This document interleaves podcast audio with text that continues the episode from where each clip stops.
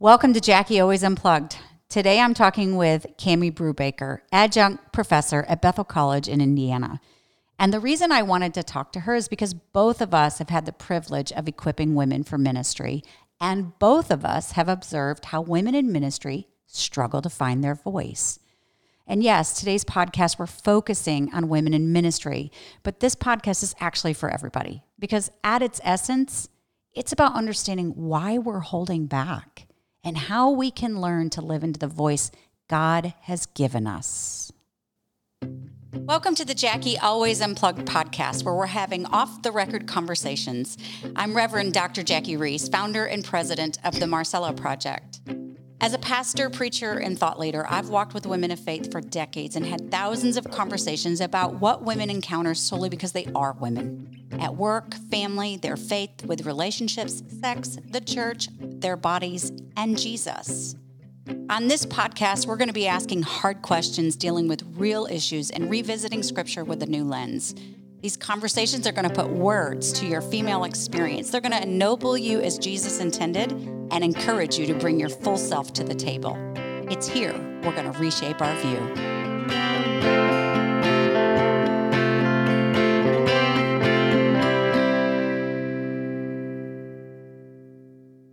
Well, welcome back. So glad you've chosen to join us today as we talk to Cami. As I mentioned, uh, Cami's a professor at Bethel. She's also an alumni not only did she get her undergrad there, but she received two master's degrees there. And then she went on to get her master's in theology from the Lutheran School of Theology in Chicago. And she's actually in her doctoral program. She's in a doctoral candidate. She's a doctoral candidate for the PhD in biblical studies, focusing on Old Testament and Hebrew. And that's what she's teaching at Bethel. Old Testament and Hebrew. And I also probably should mention she's a mom of four kids. And as you'll hear, She's married to a really good man, a man who knows how to ennoble really well.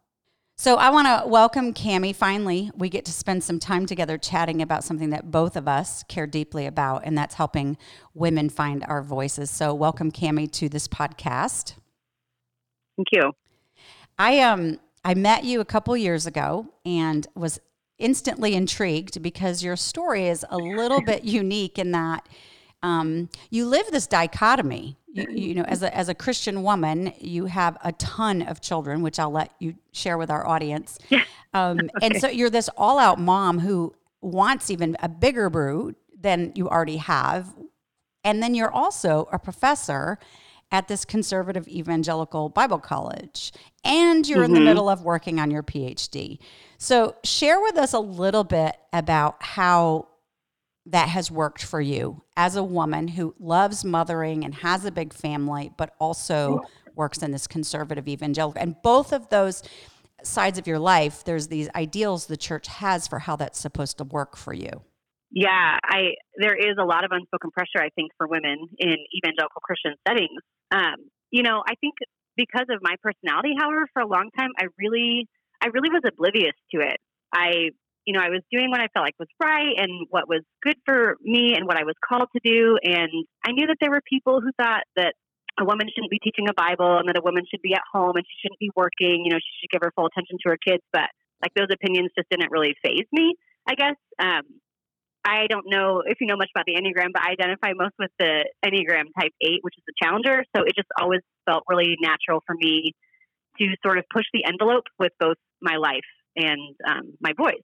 But I will say, after I had children, I really began to be more sensitive to what the Christian community like expected of me as a wife and a mother. And all of a sudden, people had so many opinions about my life mm-hmm. and my work.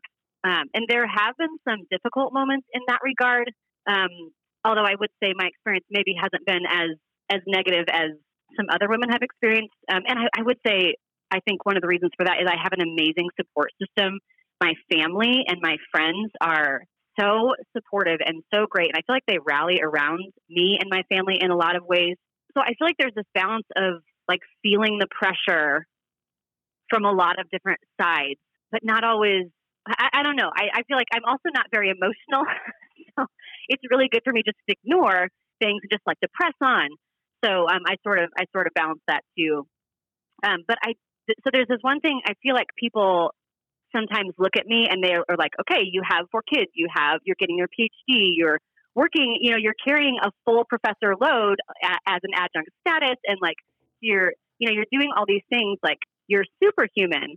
And what I want to say to them is like, okay, come to my house, look at my piles of laundry. You know, it's, you can't, you can't really do it all.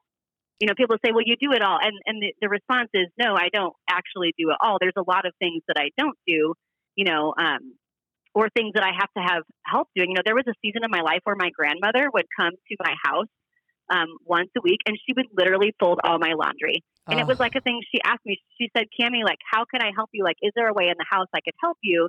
She's like, if you want to wash all your laundry on Wednesday or on Thursdays, and then on Thursdays I'll come, I'll fold it all, I'll put it all away. And it was such a gift to me, you know, just like that simple thing. So I feel like I've had a lot of support. But but one thing, one thing I want to say is I feel like I do, I do a lot and I have a lot of energy, but I'm really passionate that I don't want people to see me as an exception. I don't want the, right. them to look at me and say like, "Oh my gosh, look, she's doing so much. Like that could I could never do that." Because I think that's just not true.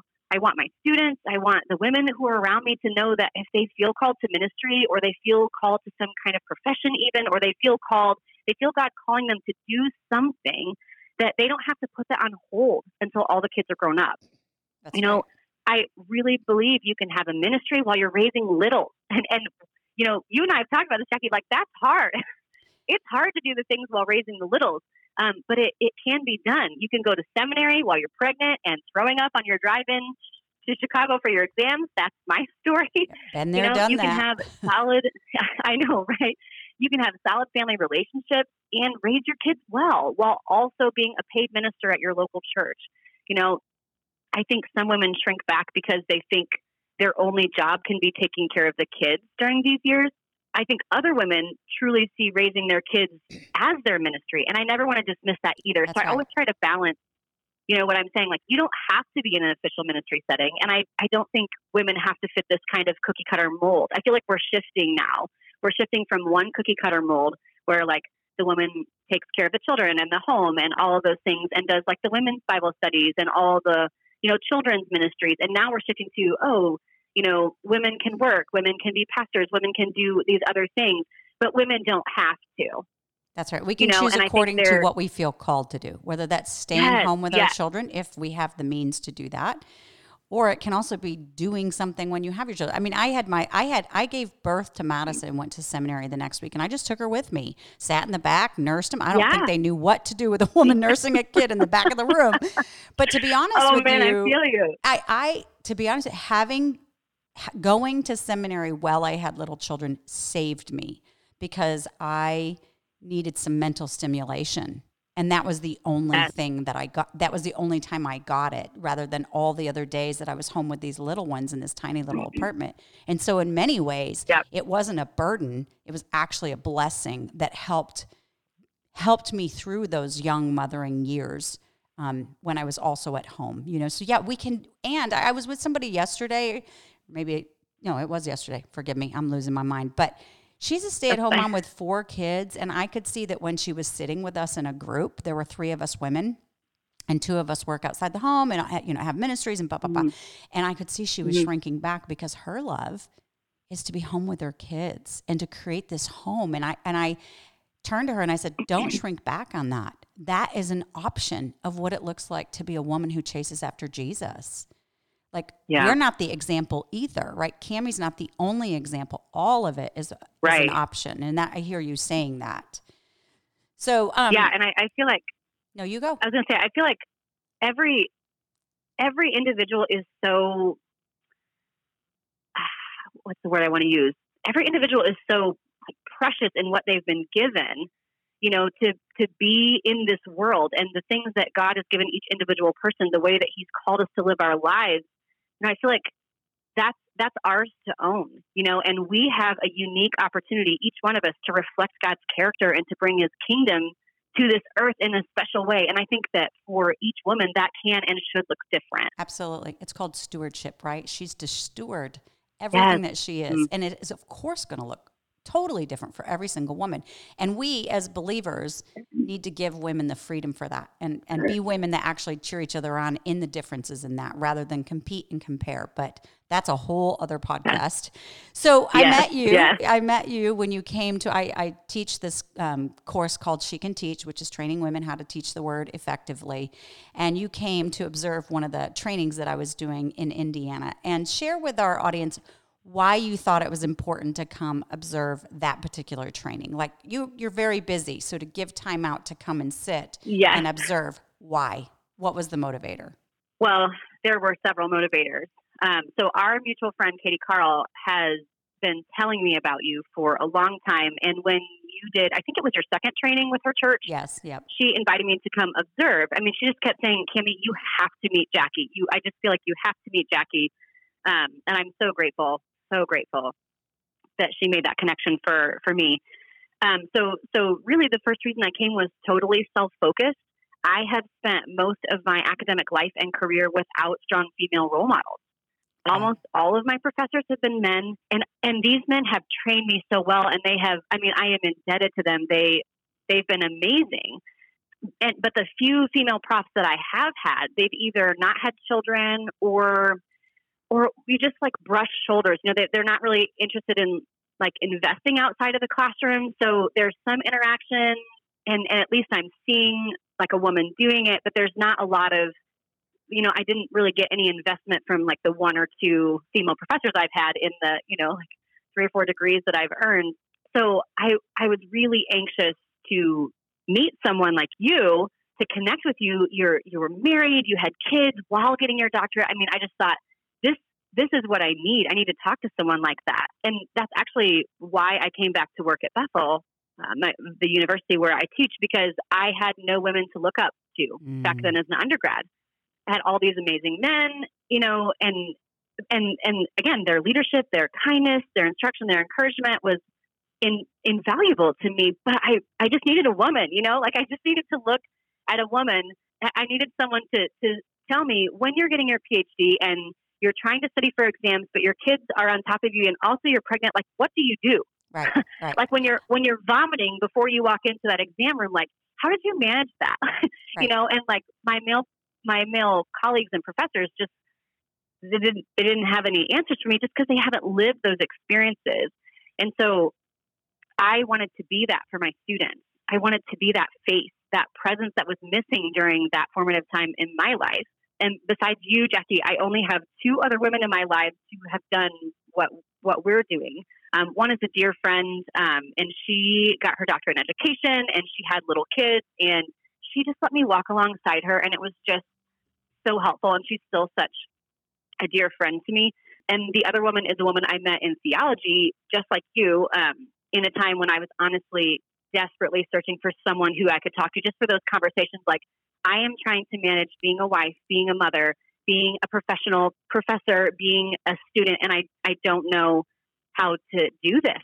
Right. And and I reached out I reached out to one of my it, it, was so it was a specific time. It was that time I keep referencing. It was very formative, I guess, uh, when I was pregnant and just sick. I was just sick this entire pregnancy, and I was trying to study for my comprehensive exams, and I had two language exams I was studying for in the middle of my PhD program, and I just remember talking to a colleague of mine about it and saying, "Hey, you know, I really appreciate your stories about getting your PhD, but you're a dude. Like, you know, I just, I, is there anyone, anyone, any woman that you know that you can connect with? It was like a Hail Mary, you know? And he was like, okay, I did meet this one woman one time and it was years and years ago. And he just like shot her off an email and she responded and we got connected. Um, and it was a total saving moment for me. And that, that same year, I think it was after I gave birth, so is when I met you. And it was like I felt like I could breathe, you know.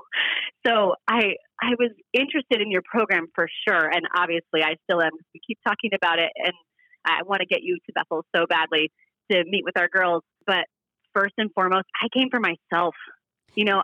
So let me let me pause there because what you're talking about is something I have experienced so much myself. Like I, I went to Dallas Seminary and I had male professors, profound, yes. like changed my life and how yes. I understood scripture. Such men of integrity. Mm-hmm. But I didn't have any model of a woman who was doing what I was doing, which was two, even two married people in ministry, right? Like husband and wife running. We're right. both, by the way, yeah. both my husband and I are eights. So yeah, you ought to see that marriage. Really? But, okay. I knew you were an eight. it's on fire. let me just say, we are fire. Oh my God. So you know, That both of us. energetic. Yes. In fact, I had a very good friend one time. She's become a very good friend, but one time she said to me, I asked her for dinner. I said, "Would you and your husband be willing to come for dinner?" And she looked at me very, very nicely and just said, "I, I don't think we can do that. I don't think we can handle you and Steve in the same room." Total seriousness, she didn't come. Oh, bless I can't come and sit between you and Yep. Steve. So, but I didn't Oh have, I had no role model of what it looked like to do this as kids, to with kids, to be married, and to be married to someone who was running as fast as hard as you were, you know. And I remember they Yeah. invited at seminary, they invited Jill Briscoe to speak at chapel, which was a major no no for a lot of people. And I was, you know, I went. It was the first time I'd ever seen a woman open the Bible Sure. in front of people and people left this you know the men tur- several men many men actually walked out of chapel because a woman shouldn't be there mm-hmm. and i'm sitting there going why are mm-hmm. people walking out of course i don't know what's happening because i'm not aware of that debate at this point she opens up the bible and she Right. starts preaching of course they wouldn't call it that at that time but man she could preach and she said mm. something about um, hey she, she shared an illustration about when she was studying God's word and teaching, and her kids were little, and she had four, I think, and and how she'd have to get inside the playpen to be able to like keep them away from her so that she could have time with God. And then she said, you know, David uh, ran a nation, and he didn't get to make the excuse if I'm really busy raising my kids, I don't have time for you, Jesus.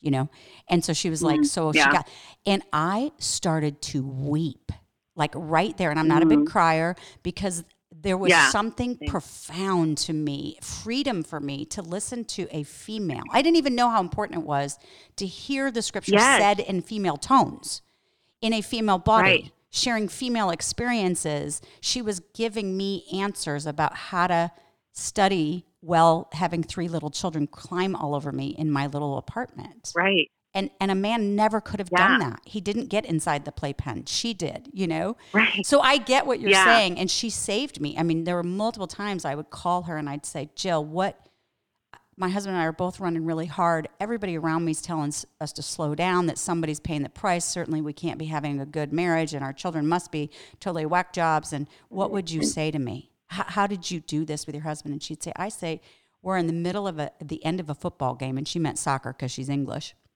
and she said, and I would Ah, say, sure. and, and the goal is, to, and, and the score is tied, and you better run as hard and fast as you can to make the winning goal. Mm.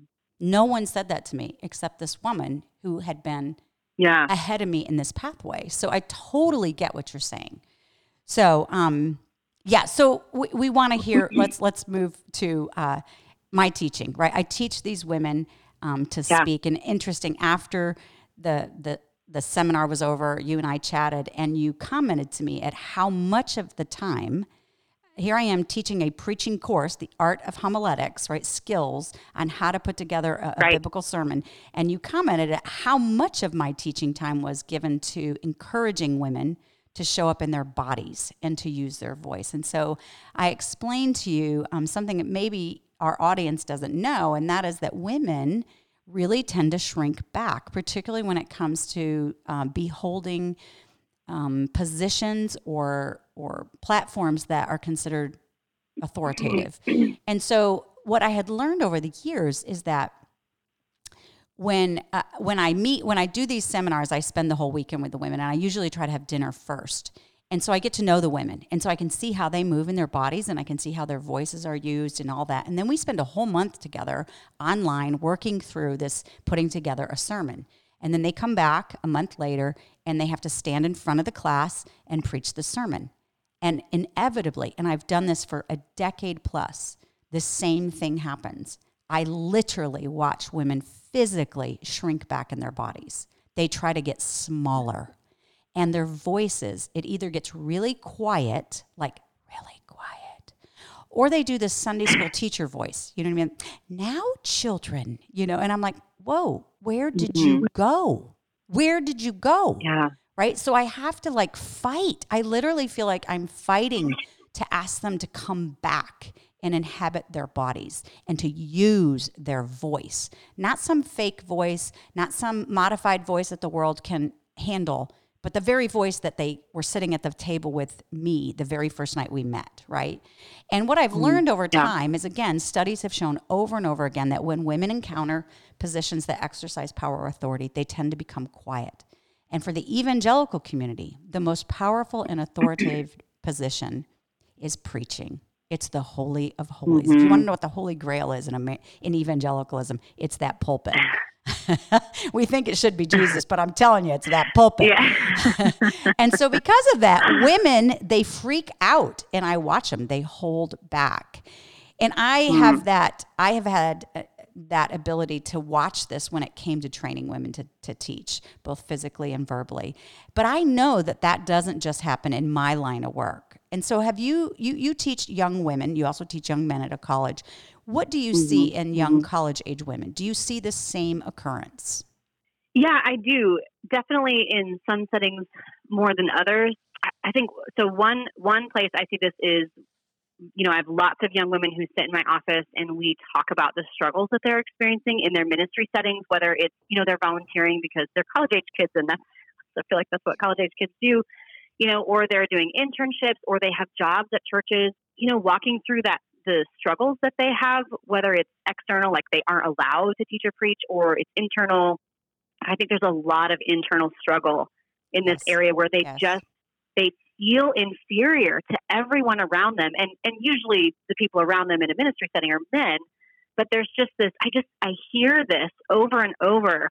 These women who sit in my chair and they tell me that they don't feel competent. They don't, and, and I'm looking at these confident, intelligent women you know, who are just struggling with feeling like they are inferior, that they have a place, you know. Another way I see this is uh, women who will enter our university's program and they start in like children's ministry or they start in youth ministry and throughout the course of the program I'll watch as they they sort of latch on to you know they get passionate about something or they start really diving into certain classes and then eventually they'll change their major to had several women change to pastoral ministry or even biblical studies, which is my area that I get really super excited about. I love biblical studies, and I would love to have more women in this field. And and I watch them sort of realize it's it's almost as if, and, and I'm assuming a little bit here, but it's almost as if they enter the program thinking these are the acceptable spaces for me. I, mm-hmm, I feel called mm-hmm. to ministry, so I'm going to go into children's ministry because I'm a woman, or I feel called to ministry, so youth ministry is for me. But then once they start taking those classes and they start, you know, maybe taking some Bible classes or some pastoral ministry classes, or everyone has to take homiletics in our program, which I think is amazing. Um, and our homiletics professor is awesome. You know, I think they take that class and it's something comes alive in them, and and it's like I could do something else. Like like maybe youth ministry wasn't the thing. Like maybe I'm called to something else. And watching that transition in those girls is uh, is so life giving yeah, and you know, just like to watch them sort of shed those preconceived notions and like step into who they feel called to be. Their full potential. I see the same thing when I train women to preach. I see the exact same thing. Once they yeah. once they get through it, it's like they have traversed the summit of a mountain. And and that achievement, mm-hmm. that ability for them to see, wait a minute, I didn't even know and again, I've always had to work with their confidence. Do you have the biblical right to do this? All of that has to be dealt with. Yeah, yeah, yeah. Once they traverse right, that, yeah, you got to deal with the groundwork stuff. Yeah, that then they then all of a sudden that oh, that confidence starts to overflow into all other areas of their life, and and I've seen them go from I'm not even sure. I, had, I have this one woman, I'm not even sure I can take her. She can teach class because she's a neo Nazi feminist, is what she thought. She was very afraid oh. that I was going to take yeah. her way over to the left side of the world. And oh, um, sure, sure. So she ended up taking the course. Then she ended up like co teaching at her church, co preaching at her church because maybe it was okay. And then she ended up going to seminary and now she's being um, uh, she's uh, applying for a senior pastor position. And you see oh, that and you go, amazing. Right. But this is what we're experiencing. It's like when women, when we give right. women a platform, an ability, or a taste, a taste of the potential to yeah. find who they are and use their voice, that just transcends into other areas, not just their work yeah. life. Right. But right. Yeah. I should probably go back to our audience and remind us, since this is a, a series on how do we help women find our voices, that when we are talking about voices, we're not just talking about tone or projection, et cetera, et cetera, what it sounds like. We're, we're actually talking about um, developing and cultivating thoughts, our interior life, and then putting words to it into the outer world. Um, voice is actually this interchange of listening and speaking led to knowing both of ourself and others. Voice is actually a way we move into knownness and community. Um, another definition is like the oral expression of what is deep in your soul and what is important to you. To believe in your own voice, to have to, uh, to you have to believe in your identity and your own experience and believe that it deserves to be spoken out loud, that it needs to be heard mm. and it needs to be heard by others. So, you know, we talked about some of the internal things, which we're going to come back to this idea of confidence, because I think that's huge and we've really yeah. got to tackle it. But there's some yeah, um, external barriers that we have um, in our culture too. Like I've been reading this huge book called The Journey of Embodiment on the Intersectionality of Body and Culture. And I'm sure most people are not going to care to read it. Yes, it's got a very long title. Um, you know. well, that's really interesting. and this woman is basically studying um, uh, 200 women over the course of their lifetime and watching how she she goes through these stages of, of development and how does she inhabit or not inhabit her body and use her voice or lose her hmm. voice and and she goes on to say that as girls hit like teens level we they are hit in the cultural world in the culture not in the church but women are, are taught this woman as submissive demure idea this um, this idea that women are to act meekly and nice and not to be too vocal or too loud or too mm-hmm. dominant too assertive too needy or simply too much that's her quote sure. and so there's this socialization culturally um, for women when we hit a certain age to pull back and then we have external influences, you and I do, the Christian faith, um, where scripture yeah. is used to hold women back in yeah. their voices. First Peter 3 is one example, First Timothy 2, First Corinthians 14. Mm-hmm. And throughout history, for a very, very long time, these passages and others have been interpreted in ways that tell women to be silent. I mean, literally, don't speak. And so mm-hmm. I'm, it used to be at the church that I used to work at about a decade before I got there. They didn't let women speak at the bus- the annual business meeting because of those verses. Um, so you hmm. could be the CFO of a multi-million dollar company, but at the business meeting you probably can't speak into anything. And we have theologians, I mean influential theologians out there who who use this kind of um, definition of a woman. And if you listen to his definition of what it means to be God designed woman, um, consider how this impacts how we talk, what we think, and whether we bring our voice or live in our yeah. how we live in our bodies. And this is what he says: women are designed, God designed, by the way, to be ca- compassionate, warm, polite, supportive, sensitive, obedient, sweet, charming, delight, delicate, delicate. I don't know how that gets in there. Quiet and submissive. Yeah. For those of us who are eights, nothing in that fits me. I know. It's like, oh no. right. Polite, charming, delicate. Um, and I've I've seen uh, you know these types of of of scholars interpret these passages in ways that say women can't preach. Literally, for those of you listening, and I know you may be shocked, but they've been used to tell people not to question their husband's decisions, to not speak at a church meeting. Um, if you do speak, do not speak in an assertive, confident tone. I even have a friend mm-hmm. who went to the seminary that I went to, and she would raise her hand to answer a question or to ask a question, and he literally would not call on her. And he told her, You need to go home and ask your husband. And she wasn't oh. married oh. so I'm going to be, by the way, for no. those of you listening, you're going, yeah, but what do we do with those passages? I'm so glad you asked. Mm. I'm going to be throwing some of the those passages that we've been taught in the church about how to speak um, onto the Facebook group, Jackie Always Unplugged. And I'm going to ask you, as listeners, if you're interested in how they can be interpreted in ways in which we get invited to speak and that they are not necessarily keeping us quiet. I would absolutely ask you to go check that out. And also, while I'm ask it, asking, would you be willing out there to go ahead, um, you listeners, and subscribe to this podcast? That would be super, super helpful for me. So let me go back to your faith community, our faith community. How do you think it has informed or has formed the female voice? What have you seen?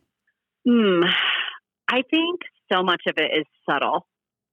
You know, this is something I've really been thinking about a lot um, recently, and I, I think sometimes it is it's overt, but in my experience, most of the the the structural framework is innate. It's just a, it's a part of the whole system. You know, I think we don't even recognize where it comes from, or sometimes it's there because it's just so ingrained in us. You know, in and, and not just in our faith communities, but in all of society. Like you were mentioning from uh, the research in that book, you know, this is a societal thing that seems to be. We seem to have evidence of this in societal structures themselves. I think um, there are impressions, there are like unspoken expectations sometimes it's herd mentality, meaning like I don't see any other women going to seminary, so that's not an option for me either. Or I see all these other women leading Bible studies and staying at home with their kids, so that's probably what I should do. You know, like it's not, and I'm not consciously thinking that, but I'm just doing it. Like I'm just, you know, internalizing my environment and then sort of, do, you know, going along with the herd. You know, if you're a woman in your 20s or older and you're not married, you know, it's the most asked question, like, when will you get married? Or even worse, like, don't you want to get married as if it were that simple? Like i want to get married so i will you know? This, right. It, so, so there's voila, like it'll happen like, yeah like i'll just snap my fingers and prince charming will show up. You know and and even that sort of language like the prince charming like rescuing sort of language i just feel like there are so many subtle things you know? Um, and even then once you're married you know all the questions about kids like when are you going to have kids? And and i i feel like when i got married people were asking me that question. You know, I, I don't remember like when my husband and I were together, because obviously I don't know if people are asking him really when we're apart, but I just, you know, if people are looking at me, when are you going to have children? You know, that isn't a question um, they're asking it, the man. Subtle, and I don't think it's intentional.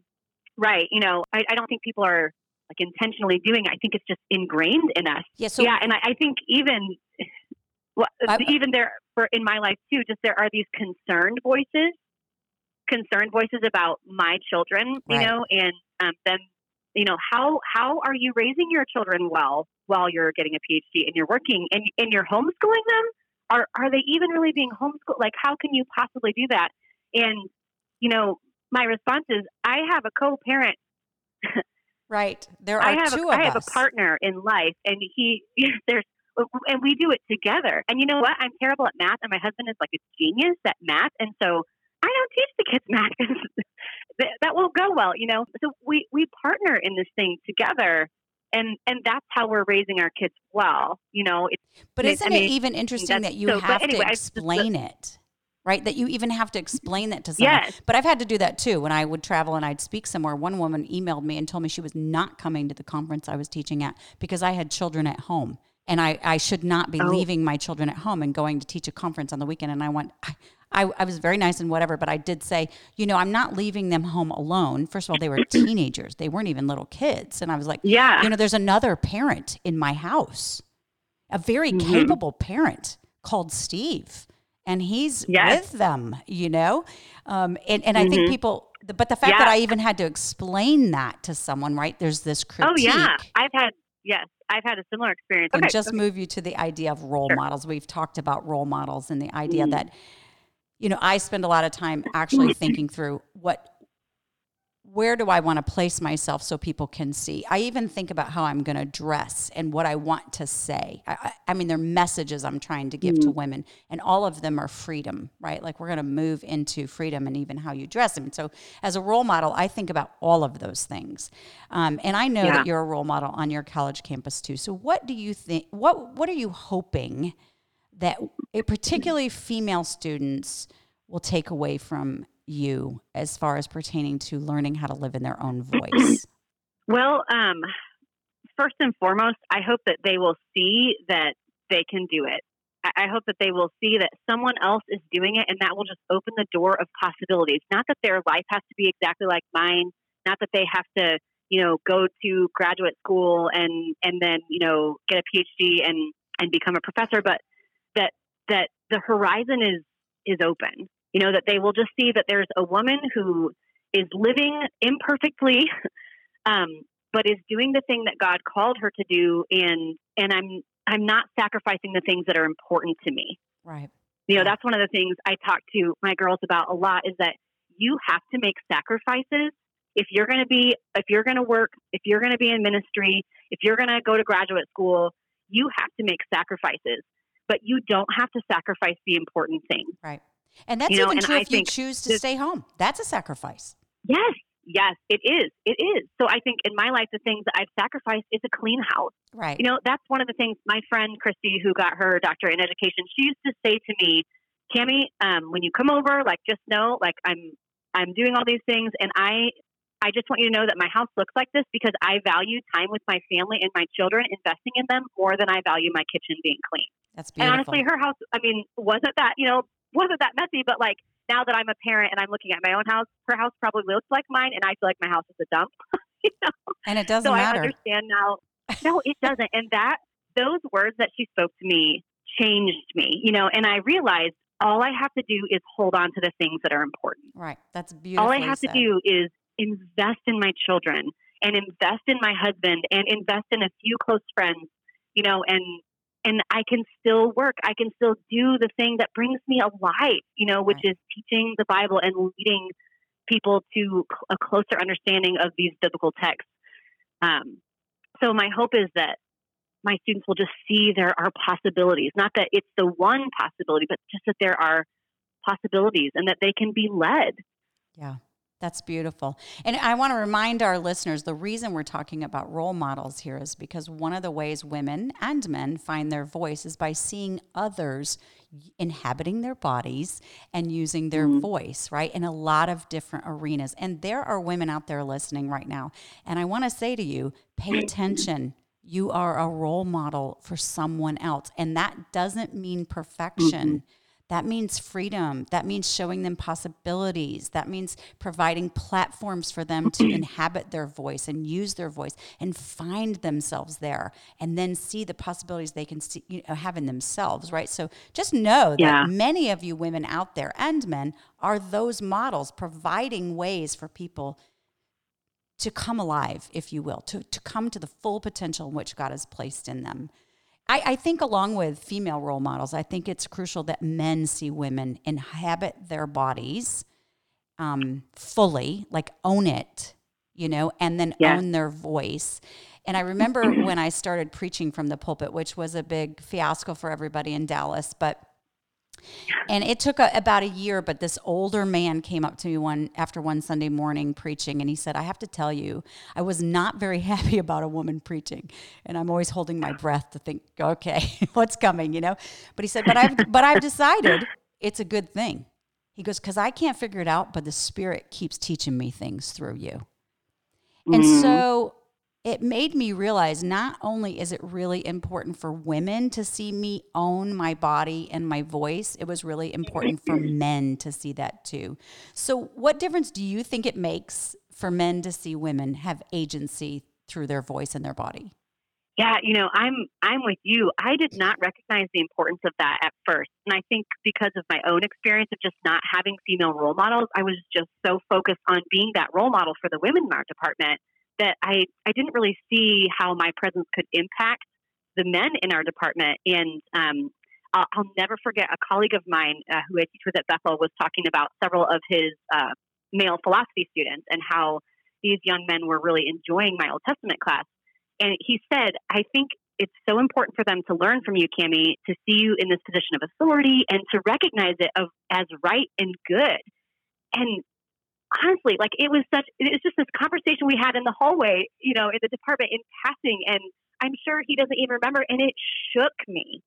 I just remember thinking, this man who I respect is telling me that he's glad that his male students are learning from me. And like, and I, it just opened my eyes to the fact that there is, and, and you say this, Jackie. I feel like I read this in your book.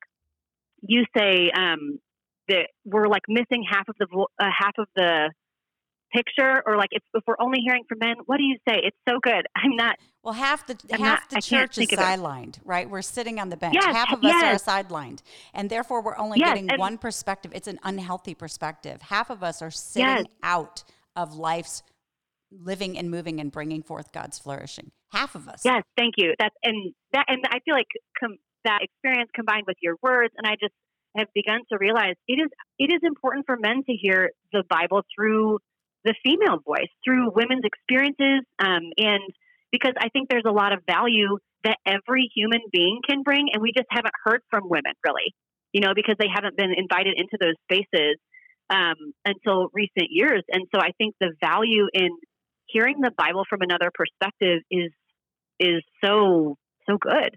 Yeah, it's huge. I mean, I remember, um, you know, one of the things that Augustine said, who, by the way, for those of you out there listening, Augustine was one of our church fathers who actually helped develop our thinking on on the Trinity, and he he he said um, this that man's mind is more naturally inclined to comp- contemplate higher things, whereas women's heads are filled with thoughts of lower things. And that actually has been kind of the, the standard thought about men and women, even today, that and even particularly in the church, but that the heavier, weightier things that we think about or that we do have to be left to men.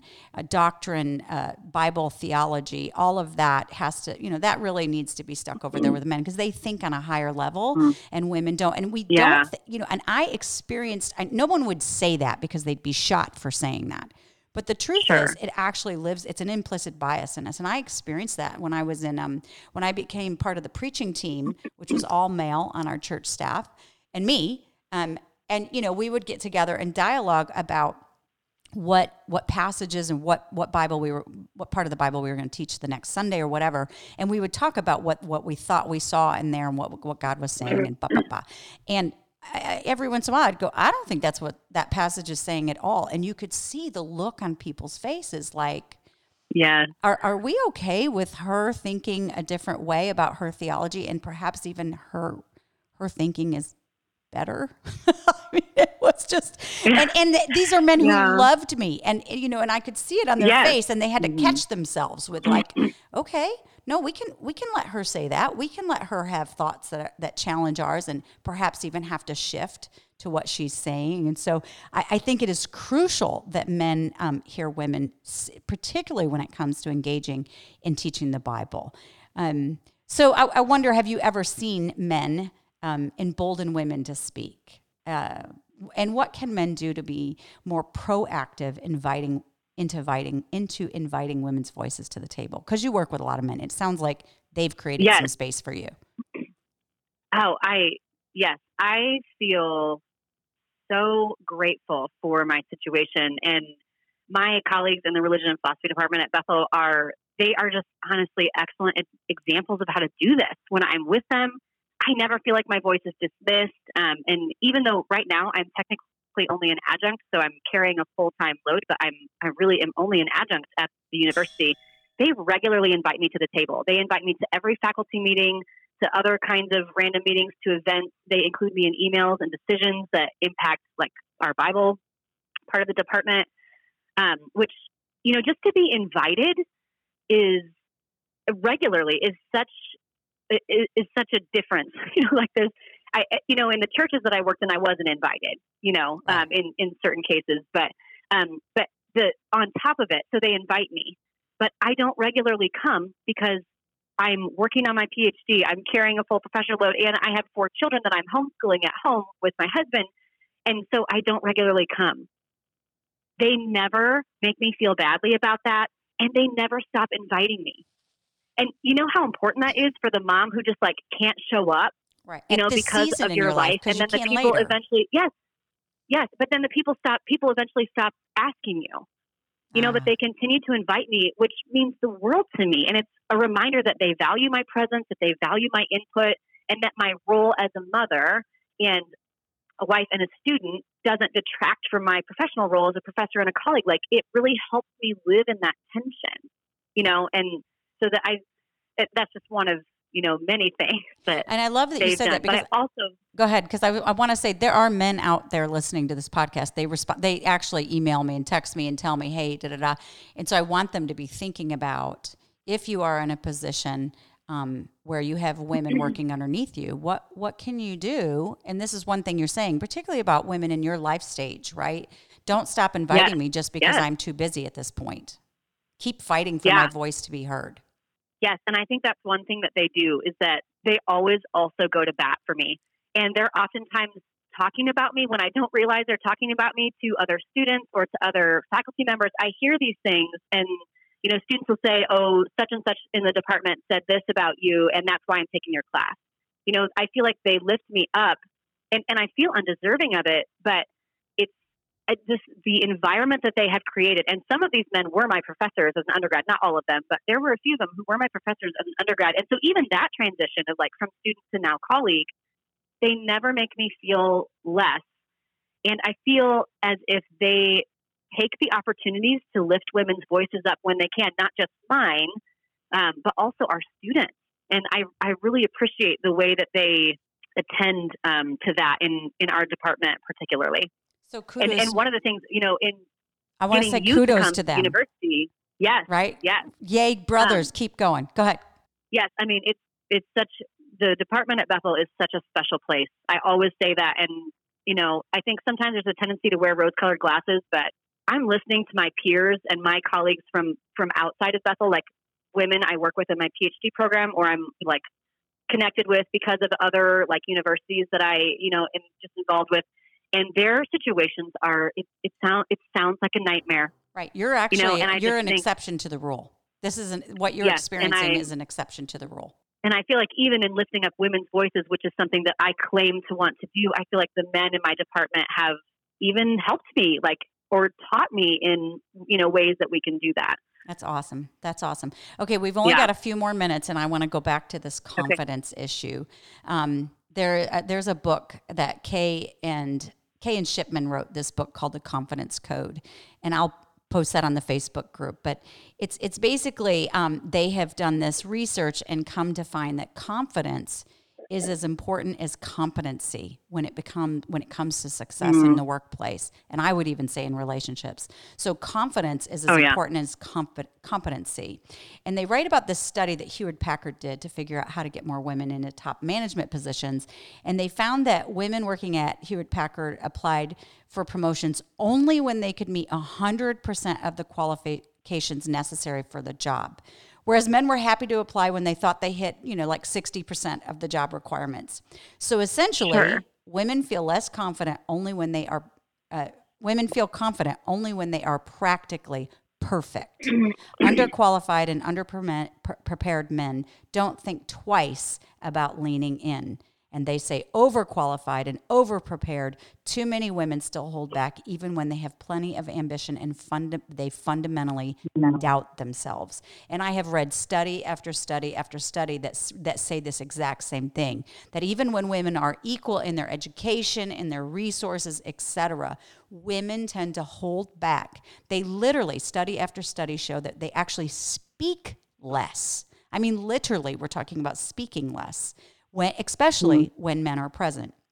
And so I want to just end on this question, which is how can we help women be more confident?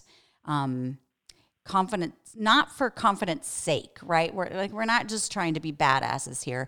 It's actually so that we can Sure. use our voice that God gave us to live and move in this world as His representative representatives. So, what are your some thoughts? How how would you help women gain confidence to live in their body and use their voice? You know, I think if you'd asked me this question several years ago, I would have said like, just, just like buck up and like, just, just do it. Like speak up and, you know, sort of like a rallying cry, which I think works for some women, but, but not for all women. And so I think what I would say today is not a general sort of like, here's what every woman can do, but rather I think women have to know themselves, right? Like I think they have to know who they are and, um, and be confident in that person because who they are is good and, and enough and who they are belongs. And I think they need to find the spaces where they can belong and then they need to take steps in those spaces specifically. That might be speaking up in your Bible study. That might be um, uh, applying for seminary that might be approaching your pastor and saying, "Hey, I want to start this initiative, or I want to start this program," or you know, I feel like that could be different for every woman the way that she uses her voice. Yeah, you know, but to know to know what her voice is, and and to latch onto that, and then to take, you know, sometimes it just you just got to take the small steps. You just have to keep moving forward, and then you know, if you test the water and and it's like, okay, I, I, can do this. Sometimes we need to test the water a little bit. And some women, you just dive right in. And I think for, for a woman who's like that kind of personality, then just do it. You know, right, you've been right. thinking about it, you've been waiting, just just do it. Just say say the thing, ask the question.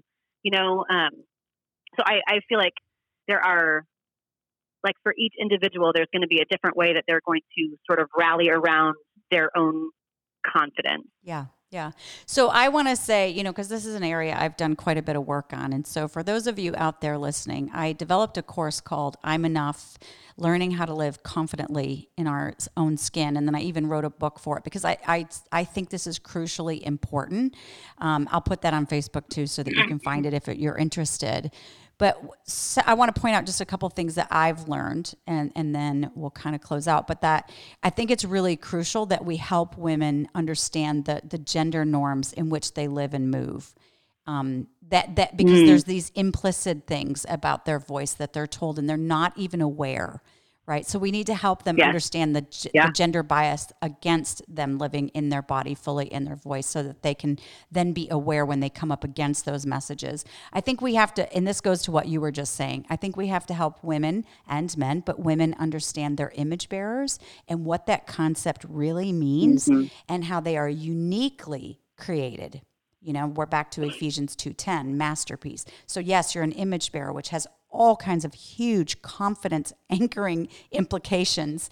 But also, you're not just one of many, you're unique, and we need that uniqueness. In fact, it's it's um it's defacing God's image when we don't embrace our full unique voice, right?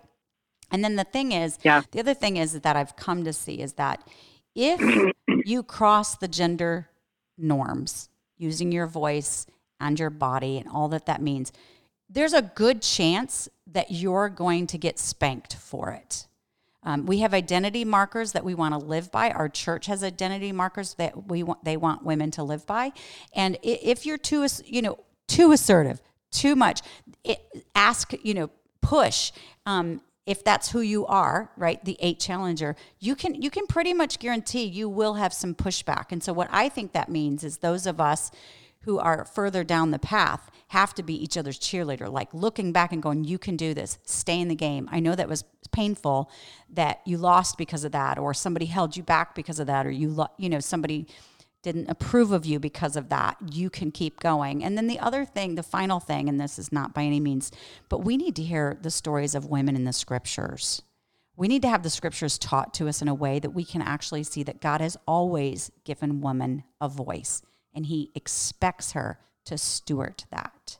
So I think hearing stories about women in scripture who are using their voice, um, and then just even Jesus, because Jesus is really good news for women. So that's just a few things. I want to thank you, Cami, for taking time with us. Like uh, like our audience has now heard, you have a ton of kids. You're homeschooling. You're working on your PhD, PhD, and you're teaching. And you gave us this time this morning. So thank you, thank you, thank you. So I want to thank Cami for taking the time to be with us. And you can follow her on Instagram at Cami Brubaker.